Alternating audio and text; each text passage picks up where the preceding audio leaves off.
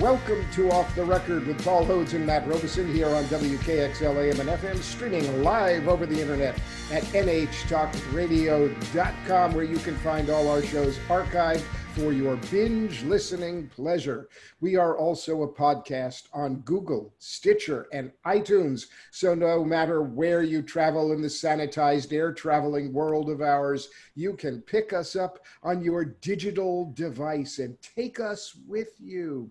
We're very pleased today to have as our special guest a dear old friend of ours, absolutely one of the premier political strategists and communications experts out there today. He's a partner at top polling and communications firm Global Strategy Group. It's Jim Papa, who is coming to us coming to us today from a closet in his home, which is outfitted with special acoustic treatment, the most gorgeous, beach towels we have ever seen hung over any door to make sure that his audio is pristine for all our listeners. But let's get back to the real Jim Papa. Before he was at Global Strategy Group. He served as a House and Senate communications staffer, a chief of staff, senior advisor to Democratic Caucus Chairman Rahm Emanuel, and a special assistant to the president for legislative affairs in the Obama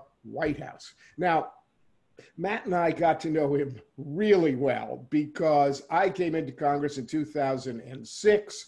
Uh, Rahm was responsible in many ways for getting me there um, in terms of his strategy and what he put together and his support for my effort. That's a whole other podcast.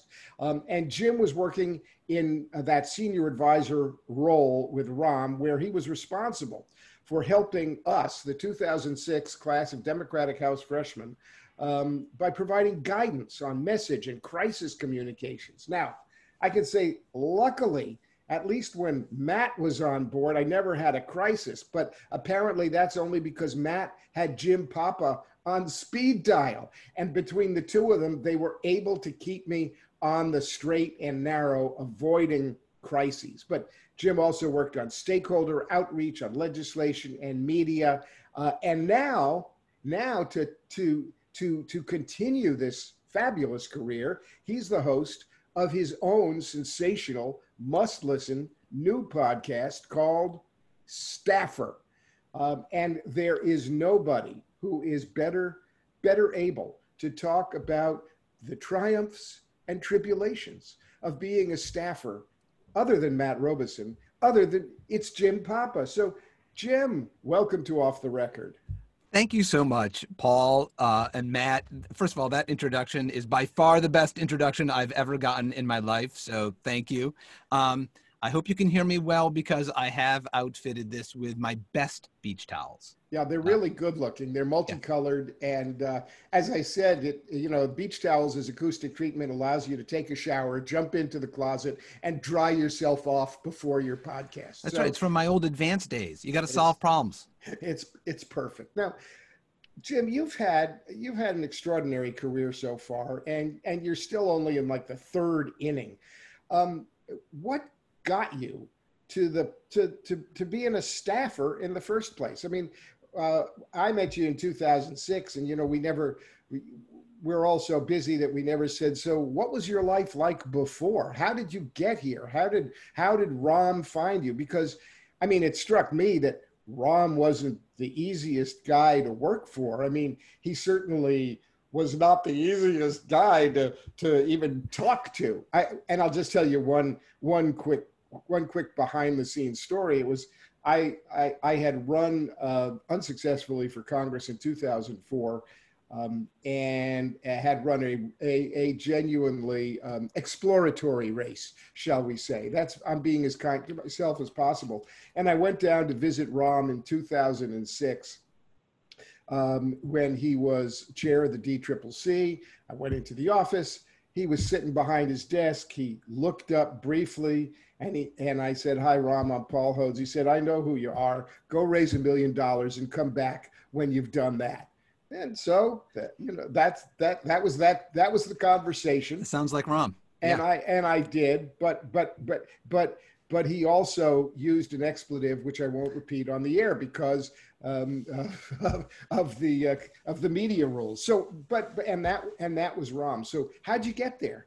Yeah, I uh, first I, I will say I was tremendously lucky to find this career because despite I grew up in upstate New York, a small town outside of Binghamton, New York. Uh, my parents were teachers, and they were politically involved. You know, my mom would collect signatures for the Democratic Party, that sort of thing.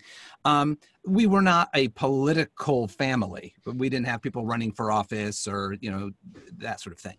Um, I was an avid reader of Time magazine. I was involved in student councils and student government, you know, from an early age uh, in, in high school and college. And yet, despite all of that, I was too dense to recognize about myself that this even was a career path or that I would love doing it. I, when I was in college, my junior year, I spent a semester down here in Washington. Uh, I interned at CNN. And then I interned for Senator Moynihan of New York that following summer. And I came away from both of those experiences thinking, ah, I don't really love the media and I didn't really love Capitol Hill. So when I went back to college for my senior year, I hatched a plan with a buddy to travel Europe, uh, you know, with backpacks the following summer. And so whenever anyone would ask me that stressful question, oh, what are you going to do next year? I just said, I'm going on a great trip and this is what I'm doing. And it was a great trip. But I came back with no money and no job prospects. And I was living back at my parents' house and lifeguarding again, like I had uh, in high school, riding my bicycle to the pool with a towel, a beach towel around my neck. Um, I, I somebody found my my resume online. Okay, in the dawn of the internet era, somebody found it in a resume bank, and it was with a campaign in Connecticut. I interviewed for the finance director job, and I got it. And the uh, the way that the job offer came to me was something along the lines of, hey, um, you're going to need to move to Connecticut immediately. Are you going to stay on the floor of a campaign supporter? Uh, it's seven days a week. The pay is next to nothing. You got to bring your own car, and the guy's going to lose. Do you want the job? And I was like, yes, anything to get me out of where I was. And I went and I had a blast. And I, I just really loved that campaign. Everything came true. The guy lost. Uh, so I had to find another job, and my resume looked like a political resume. I knew how to use the the the metro in Washington, so I moved here and just started, you know, knocking on doors. And eventually, a job opportunity and I intersected successfully, and I I started uh, on the Senate side in in Senator Daschle's leadership structure. So that's you know, how I got there. That really just mirrors. I, I mean, that that just sounds I mean, I don't know that there's a prototypical path, but it really mirrors the experience of so many of us who sort of found our way into this staffer career track. And that's actually a great segue into the podcast. So we're recording this on September 3rd. Uh, the very first episode just dropped this morning. I'm almost done with it. It's it, it is as spectacular as Paul uh, laid out. Um, and I'm, by the way, I'm so jealous. I'm, I'm actually a little mad at you that you thought of this idea. It's such a great idea. It's, you know, for listeners, I really hope that you will check this out and subscribe. It's like if you like The West Wing and you like seeing behind the curtain, how things get done, what people's lives are like in these super high pressure, high stakes jobs, the mix of like the drudgery and the glamour. This is the podcast for you. So, what motivated you to do this podcast? I mean, you know so much about politics from the inside. Um, you know, when you decided to relate some of that publicly to the to the wider world, um, why do it through the lens of the stories of staffers? Yeah. Um, first, thank you uh, for the plug and, and the and the kind words about episode one. I do hope people like it as much as I've enjoyed producing it. Um, look, being a staffer, as you know, Matt, um, and and Paul, I'm sure as you observed with your staff, it is meaningful work. It's interesting. Um, it is high intensity and along the way, you get to have an impact uh, on, on the trajectory of current events. You make great friends. Uh, you, you acquire great mentors. And so for me, the experience was life changing. Um, I just absolutely loved it. It treated me well. Um, and I have noticed that being a staffer actually gives you a lot of skills that are unique, particularly at that age. Um, And I think some of the reasons are number one, um, it's a public endeavor. Even though staffers are anonymous, you are feeding up to a principal where everything that they say and do is public, and that environment is antagonistic, right? Reporters are always watching Congressman Paul Hodes to find out what mistake he's going to make. Um, the NRCC is intentionally trying to make uh, you know every Democrat in the House look bad, and we're trying to do the same, you know, to every uh, House Republican. So there is a really high premium on doing things 100% accurately um, and doing them well so that they're mem- memorable and impactful. That's not an environment uh, that even many in the business world, as combative as the business world is, it's not every single day that, you know, Pepsi is launching, you know, something that is absolutely going to, you know, take a cut out of Coke. And yet on Capitol Hill, it is that antagonism happening every day actually sharpens one's edge and builds a lot of muscles. And the other thing I would just note, I interviewed, uh, I'll break a little news here, upcoming episode is with Steve Schmidt. Um, and when I asked him his view of like why it's a good, you know, career, he said at a very young age, you are given a lot of responsibility and you got to make a lot of decisions and then be held accountable for those decisions. So whether you're managing an attorney general's race or a mayor's race or whatever, you know, you're given 25, 26, 27 year olds budgets and decision making authority and they got to do it right. And that is a, uh, that's like a, a, pressure speed cooker all in one um, to producing people that have great skills and have a lot of fun on the, along the way. You know, when I have talked to people about uh, what it what it's like to be a member of Congress. They are often quite surprised when I say, "Oh, by the way, the country is run by 23-year-olds. Um, the member of Congress really is a, a mouthpiece, but really we're just regurgitating what we what we're getting from our staff because they're running the show and they just tell us what to do and where to go and when to do it and we say okay and we do it and and I, I, I say that slightly tongue in cheek, but only only slightly. And you've really, I think, hit on this constructive antagonism uh, that helps our political system uh, run. Sometimes, you know, a lot of people feel that it's flared into too much real antagonism instead of getting getting things done in the political back and forth. But we'll call it constructive antagonism. So so here you are you're you've got all this experience you're inviting folks to tell their stories on the podcast um, you know a lot of people really well you're plugged in to everything in the world of politics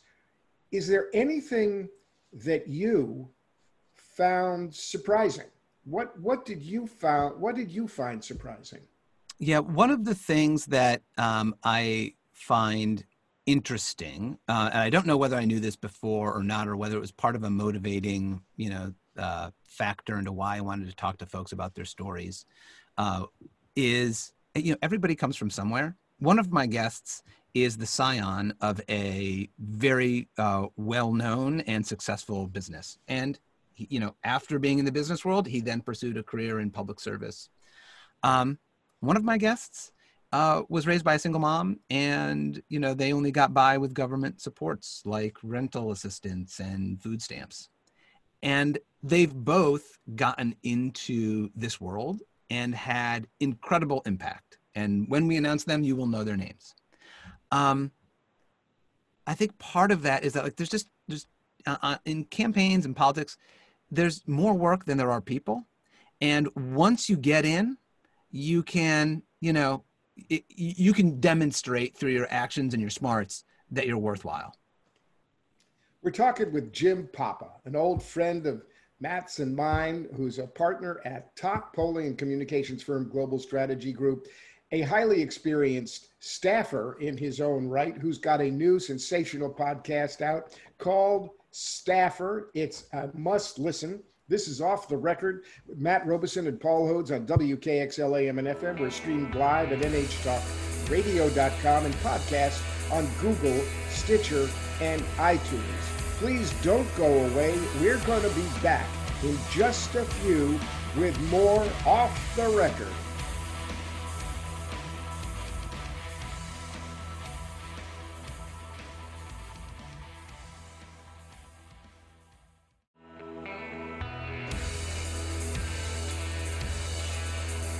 We're back.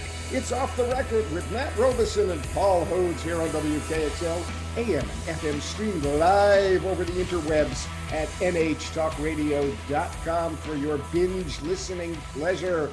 We're also podcast, Google, Stitcher, and iTunes, so you can listen to us on your personal digital devices.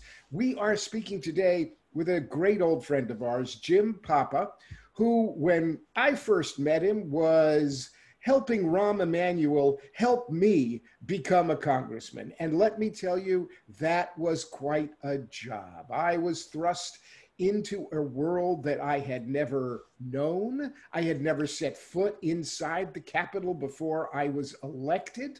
I didn't know whether it was heads up or heads down. I somehow got myself elected president of the freshman class, and it was Rahm, Emanuel, and Jim that I turned to for advice. So, Jim, welcome back. We're really happy to have you. Thank you for having me. It is uh, it's really a pleasure to be talking with you today. All right, let me jump in, and uh, I, I, just want to turn back to the podcast one more time. We won't we won't belabor it, but I was hoping, Jim, you could just give our listeners just a taste, a little preview of what they might expect when they go over and subscribe to the Staffer podcast. What's what's what's a, I don't want to say the best story. You don't have to give away your best stuff, but can, can you think of one of the best things that you've heard so far um, that that people will will get when they when they listen to the pod? Yeah. Um, well, I do explore with people how they got to where they were, you know, and what the, and where they are today, um, what their observations are about the job. But of course, we like to tell stories. And one story that you will hear is a guest who was an assistant to the president, meaning they are the top of a function. Uh, in this case, it was the head of legislative affairs for President Obama. And she was the person who, when President Obama had a legislative issue, like that's who he turned to. Well, they are in the Oval Office um, whipping an important vote. So she's got the paperwork, right? And he's making phone calls. She sits down on the couch in the oval, which I'm sure you've all seen, eh, you know, in the shots. And here's a big tear. And what she realizes is the back of her skirt has completely torn. And she just stays there. They continue working.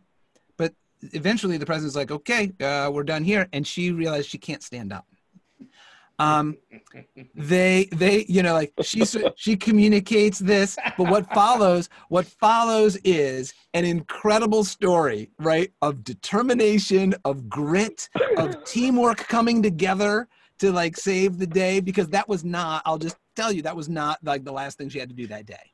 And she didn't run home and, and change clothes. So there was like there were other another solution was found and people had to contribute to that. So there Oh man. Oh man. Brilliant. Yeah. Yeah, that's really that the the the behind the scenes look at what it takes to run a country.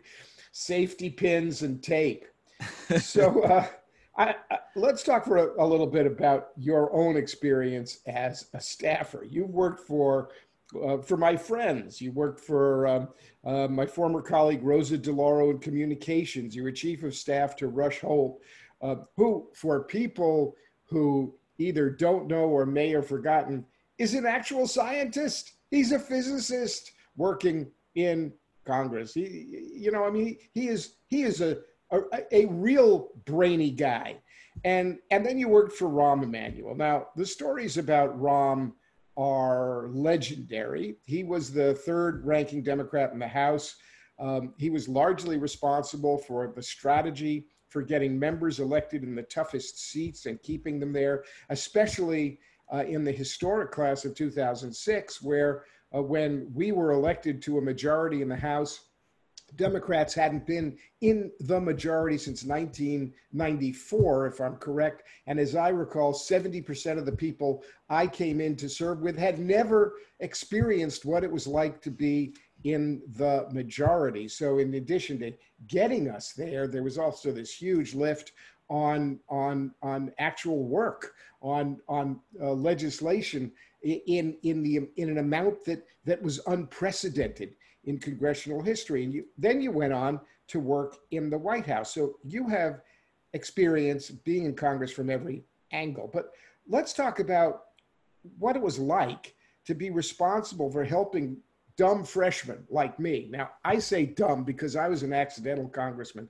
I came into Congress and I was serving with people who had actual experience. They'd been governors or they'd been state senate presidents or they'd been something. And I walked in, I walked in goggle eyed, bleary um, never having never having really even been in Washington, I'd got myself elected to Congress. Now I adapted pretty quickly, but that was because you and Rahm and guys like Matt Robison helped me. So it's a total whirlwind. The pressure comes on immediately. Now there was a group of us who were talking about writing a book about the freshman class. I recall that you and uh, Matt uh, and Rahm uh, and a few other people talked us out of that one because uh, we didn't want the stories out at the time. But now we're all safely gone.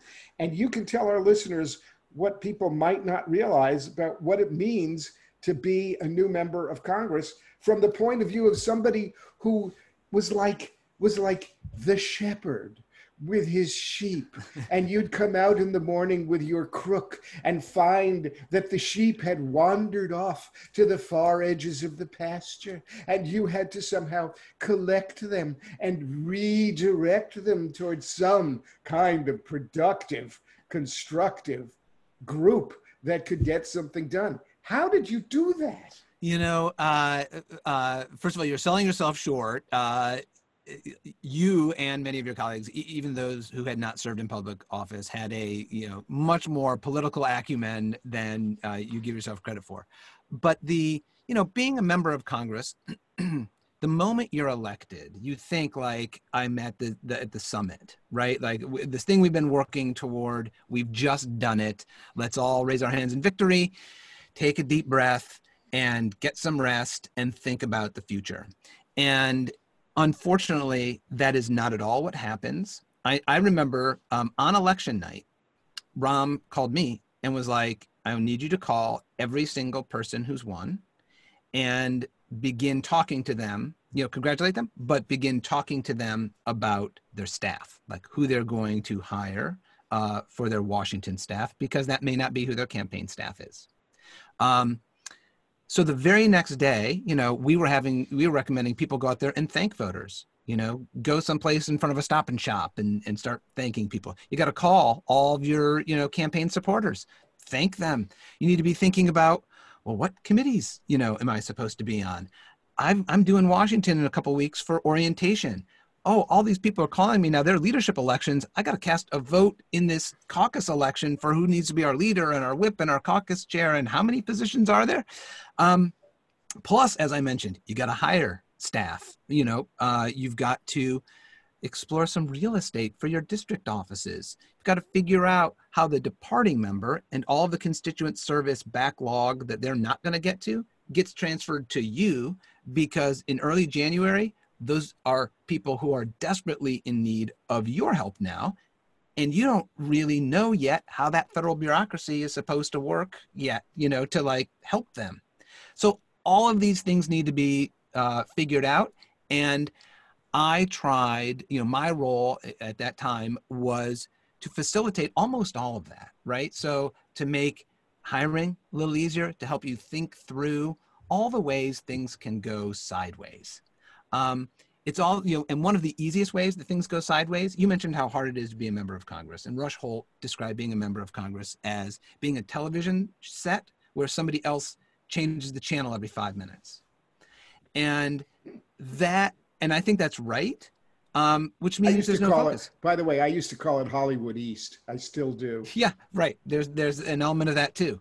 Um, they and, and so, but as a result, you might not have focus. And you have to be really disciplined at the outset for what it is you want to say about yourself, how you how you actually marry up the campaign promises and what people voted for with now who you are as congressman. And that begins with Well, what's your first speech on the floor about? What is the first bill you're going to co sponsor? What is the first bill you're going to introduce as your own? That type of you know execution doesn't happen in mid-January. That's got to start in mid-November. Um, plus, there are all sorts of things that go wrong. And I know, I know. Uh, fortunately, you did not step in it like some of your colleagues, but oh, you there were. You you don't know the half of it. Let me tell you, because before Robison came on to guide me to guide me to some semblance of, of success, I stepped in it. I stepped in it from the beginning by not following the good advice I got. Um, I didn't, I hired my campaign manager as my chief, first chief of staff. I spent, I don't know, five months wandering in the wilderness trying to figure out why things felt so awful.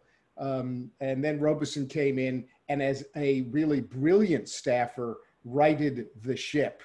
Um, so you so need that. It's, it's a tough. It's tough. Yeah, everybody needs that. Uh, I mean, to really succeed, I mean, breaking through as a as an elected official in your local media market and you know the Washington uh, media markets, so that you can communicate to people who you are and what you're about, is really hard.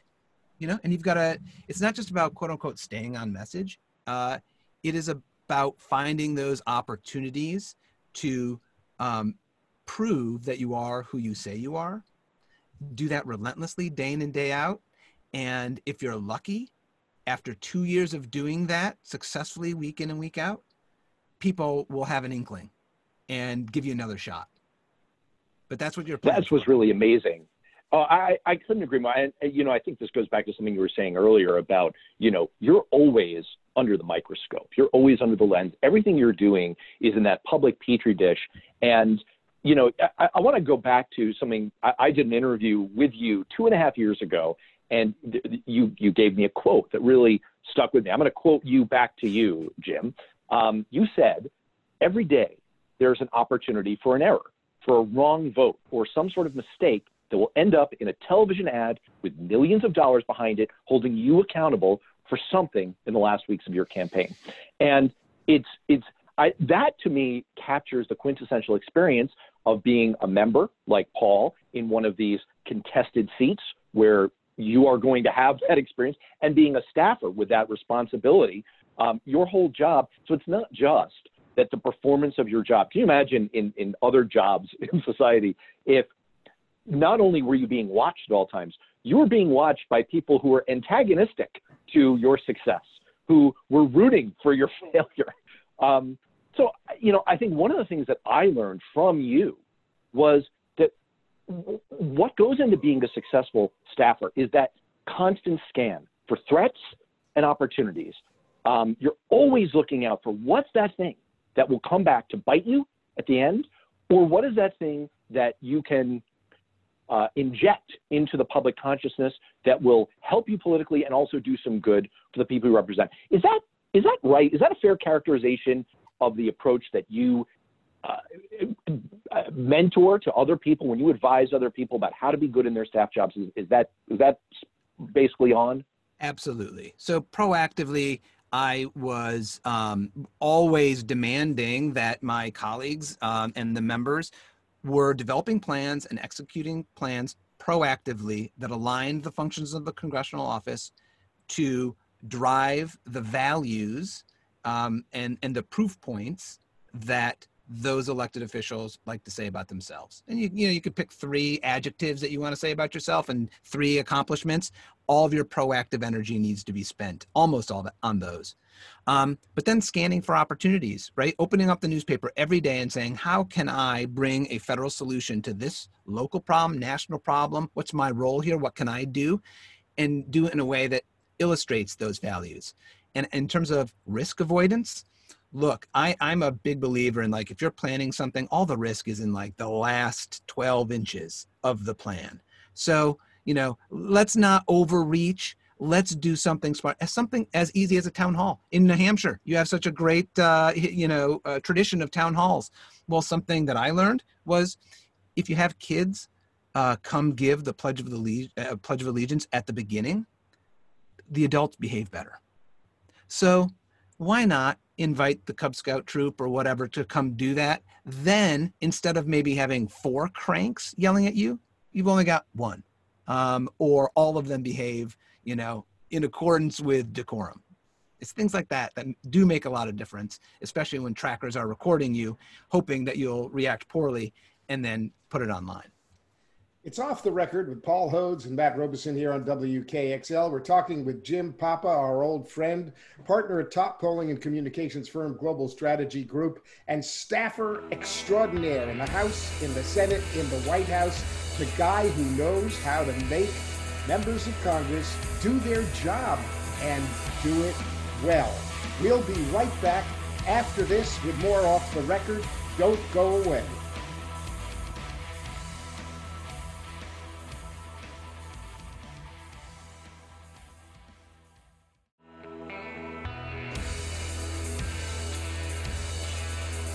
We're back. It's off the record with Matt Robison and Paul Hodes here on WKXL AM and FM streams live over the internet at nhtalkradio.com. And we're also now a podcast on Google, Stitcher, and iTunes. We're talking with Jim Papa, our old friend from congressional days, who is a partner at the top polling and communications firm Global Strategy Group and has served in the House and the Senate as a senior advisor to Rahm Emanuel, as assistant to the president for legislative affairs in the Obama White House.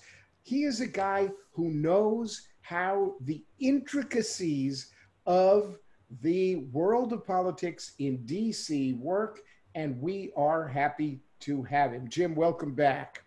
Thank you. It's great to be here. So, nowadays in politics, um, there is so much more information communication channels, competition for content, money in campaigns. I mean, when I was running, it was imagine this before Google, before iPhones, before iPads, before Zoom, before before everything. I mean, did you run in if, the Eisenhower administration? I I actually um, I, I ran in the administration of um, of uh, Franklin Pierce, uh, President Franklin Franklin Pierce. It was it was you know I mean we we we got on our horses, we rode to Congress. It took days and days and days to get there. So of course we never left. But the uh, the malaria down in the swamp was was even worse than it is today in those days. But but things have actually changed. Now, some of those things are tools, of course, but they're also obstacles to navigate around. Do you think being a member of Congress has gotten any easier? Is it harder? Um, and what about a staff being a staffer these days, being one of those 20 somethings who's actually running the country? Have, have the new tools um, of the last decade made it easier or harder? Yeah, I, I would say um, overall, I think it's harder, both uh, being a member and being a staffer. That's something that not every member of Congress may realize, by the way. We were talking about kind of the frontline experience, meaning those Democrats, uh, you know, and Republicans who have really tough races. You know, most uh, elected officials in the House and in the Senate are safely reelected. Um, and as a result, they actually don't have the experience of constantly being under this pressure. Um, as for like the pace of things, you know, I, I mentioned earlier the description that Rush Holt gave of being a TV set where somebody else changes the channel every five minutes. Maybe that's outdated. You know, maybe it's where somebody changes the channel every 10 seconds.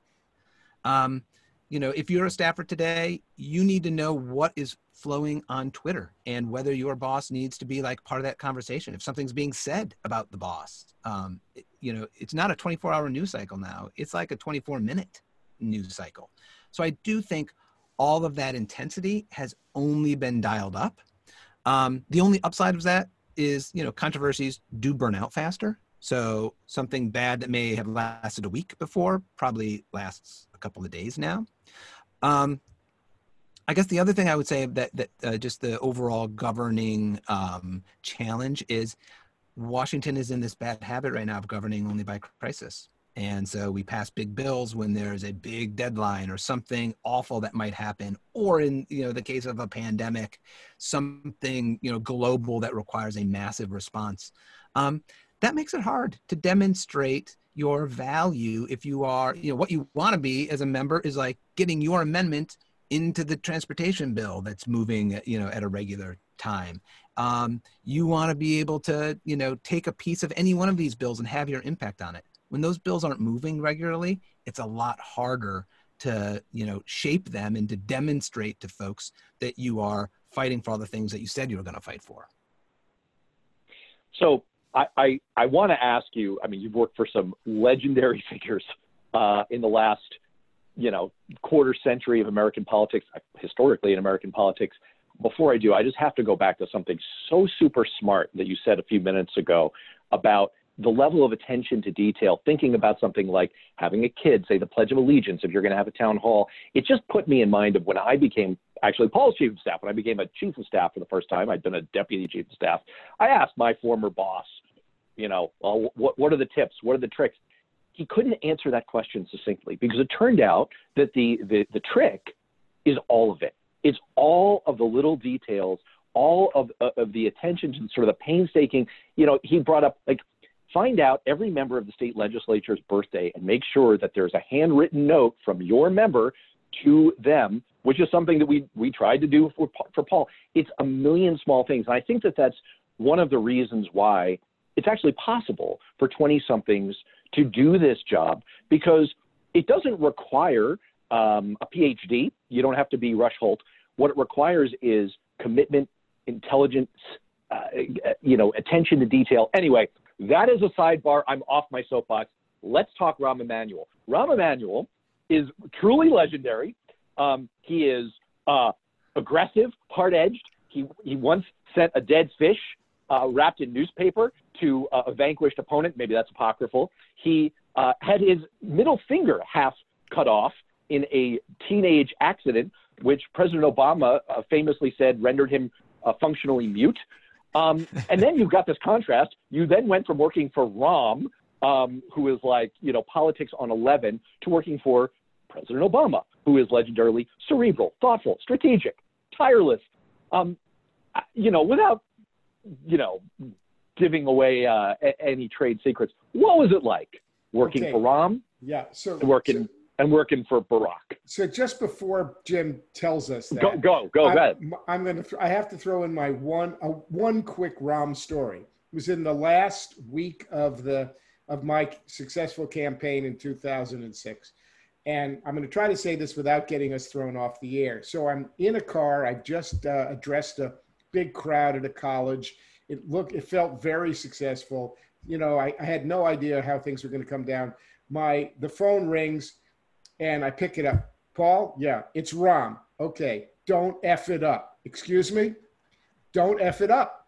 Uh, okay, call your effing mother and tell her you're not going to F it up because I just put six, um, uh, uh, uh, uh how many? How many is that? Seven. I just I was a million seven, and a half. I just put seven figures on you in Boston. So if you F it up, I'm coming for you. Got it? Yes. Button, click. That was that was. And I would just like to point out that's a good news call. That's right. that's how he delivered the good news. That's right. um, look, uh, comparing and, and contrasting uh, you know those two the president obama and rahm is like you know very different. I also don't want to overstate how closely i worked with the president. I certainly had exposure to him. And um, when he was engaging with the 75 or 85 members who were assigned to me we were in close proximity. And i would you know brief him up. He would have conversations. They would be brought to the oval or on air force one or whatever. So i'd be a, you know a participant there but i was not the highest uh, you know on the highest rung there um, with Rahm, look, I worked closely with him for five years. Uh, the first couple of years on the Hill when he was caucus chairman, and then at the White House. And I guess I would describe it as you know batting practice with Ted Williams every day. I mean, it was a real blessing to be able to um, learn from and actively participate with somebody who is the absolute, you know, top, you know, 1% of the 1%. And his intensity, of course, drove me. So I was a chief of staff prior to, you know, immediately prior to being uh, the, in this position for Rahm. And like, I knew my stuff really well. I just had to, you know, now multiply it times 35. I had to know what was going on in 35 different districts. I needed to know their polling, their media markets, what counties they needed to spend time with, with what they were planning for their upcoming district, you know, schedules, where they were with their legislative program, how were, you know, what do they have with their earned media plans. I mean, I had to know everything. To your point, Matt, everything. And then there was the incoming of like somebody says something stupid, somebody takes a bad vote, somebody right like things happen and we needed to manage that. And just working with him was phenomenal. He loved, loved, loved your class, Paul. That was the class of 06 that helped us take back the house for the first time since 94, as you said. Um, and so he, you know, getting you all reelected in 2008 was a labor of love. So we talked all the time and he made me better at what I do. And I, I, also will say, kind of the third component here is like actually working with the chiefs of staff and the members made me better. You know, I mean, I wasn't, I didn't have every answer. I wasn't the only one talking. I learned a lot from that group of people, and we solved problems together. And that's why it was such, you know, uh, a lot of magic in the in that two year period from all directions.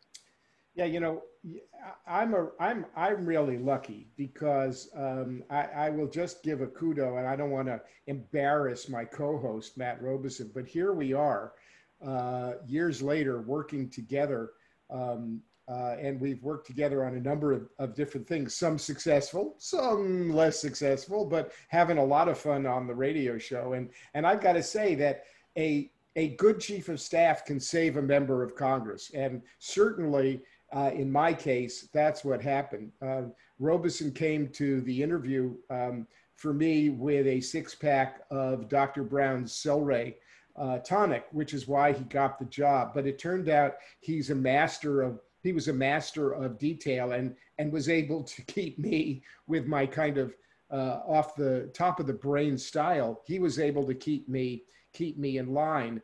Um, it, you know, in a way, um, uh, President Obama was much more cerebral than than Rahm Emanuel. It was a real contrast in in styles. But before before we go, we have about four four minutes left. I, I we've got to pick your brain uh, because uh, here we got we've got you, and you are you know you're a top communications political strategy expert and Global Strategy is one of the top polling firms out there. We're 60 days out from election. In that 60 days, with so many things that Joe Biden, Kamala Harris, and Democrats could say or could focus on, what are the two things that you'd move up to the top of the Democrats' to do list in terms of communication or strategy? What are the two things, or, or if not the very top, got to move them up in the pecking order to to to make bring this thing home. Yeah, um, we do a ton of polling for Democrats and causes all across the country. We actually do more polling for Democrats at the federal level than any other polling firm. There is one client we have where our research is public. It's called navigatorresearch.org. So people can go there and we are regularly putting out polling memos. Um, top three issues that people care about right now coronavirus at 61%, economy and jobs, and followed by healthcare. And all three of those obviously are now tangled in a way that they've never been. We used to consider economy and jobs different from healthcare. N- not the case anymore. Mm-hmm. Um, a tranche below that top three, you've got Social Security and Medicare, race relations, wages, cost of living, and for Democrats, among Democratic voters, climate change is also up there. The name of the game here is um, talking enough about issues that really matter to your Democratic base that they perform, you know, very, very well. They want to come to the polls, and you are communicating to that uh, swing center vote uh, on the issues that they care about in those swing states that are going to determine the election so that they uh, come over.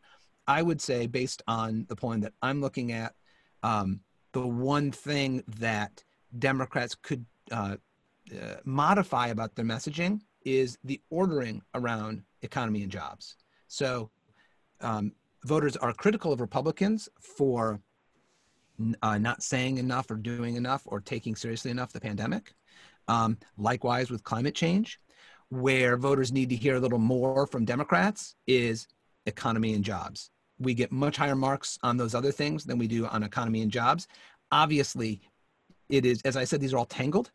Just in how we are addressing things, what they're hearing is we are very focused on getting the pandemic under control, making sure that people have uh, the care that they need, and you know have the basics. But they haven't. It hasn't yet broken through on the restart the economy. And I think uh, Biden's message of "Build Back Better" is actually a great message. That is exactly you know what people need to hear more of. So it would just be a matter of emphasis, um, in my opinion. Well, Jim Papa, thank you for joining us on Off the Record here on WKXL AM and FM. We've been talking with Jim Papa, top strategist uh, at the Global Strategy Group and staffer extraordinaire to members of Congress, members of the Senate, and in the White House. It's been great. Thank you so much for being here. And, it has uh, been folks, great to be here. Let me just say he's got a new podcast. Jim Papa's podcast is called Staffer, and you've got to listen to it because it will take you behind the scenes with the stories of the people who are really running the country, the 22 year olds that members of Congress really count on. So don't go away, folks. Matt Robison and I will be back in just a moment to wrap up.